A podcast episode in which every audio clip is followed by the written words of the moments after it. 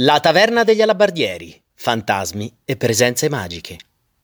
In epoca medievale questo luogo era un ricovero per i soldati che difendevano le mura della città. Dopo qualche tempo divenne un convento di frati per poi trasformarsi in un forno e infine in un ristorante storico avvolto nella magia. Ebbene, c'è una storia che voglio raccontare nello specifico.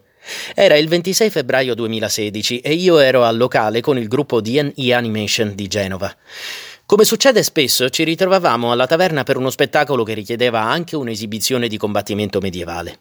Tra il pubblico vi era una persona con uno smartphone con cui stava registrando un video. Al termine del duello lo spettacolo finì e lo spettatore mi richiamò in disparte.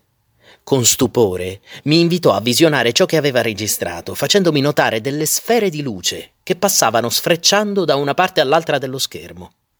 Dopo qualche giorno arrivò la risposta di una community online che, dopo aver fatto visionare da più persone quel video, attribuiva il fenomeno a veri e propri orbs, ossia particelle invisibili ad occhio nudo che possono avere origini paranormali e non.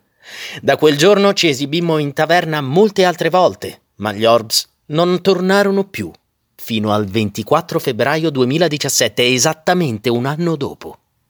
Se vi capita di passare da Vico Veggetti ed entrare alla taverna degli alabardieri, tenete gli occhi ben aperti, poiché qualcosa di strano potrebbe accadere proprio a voi, come successe a me.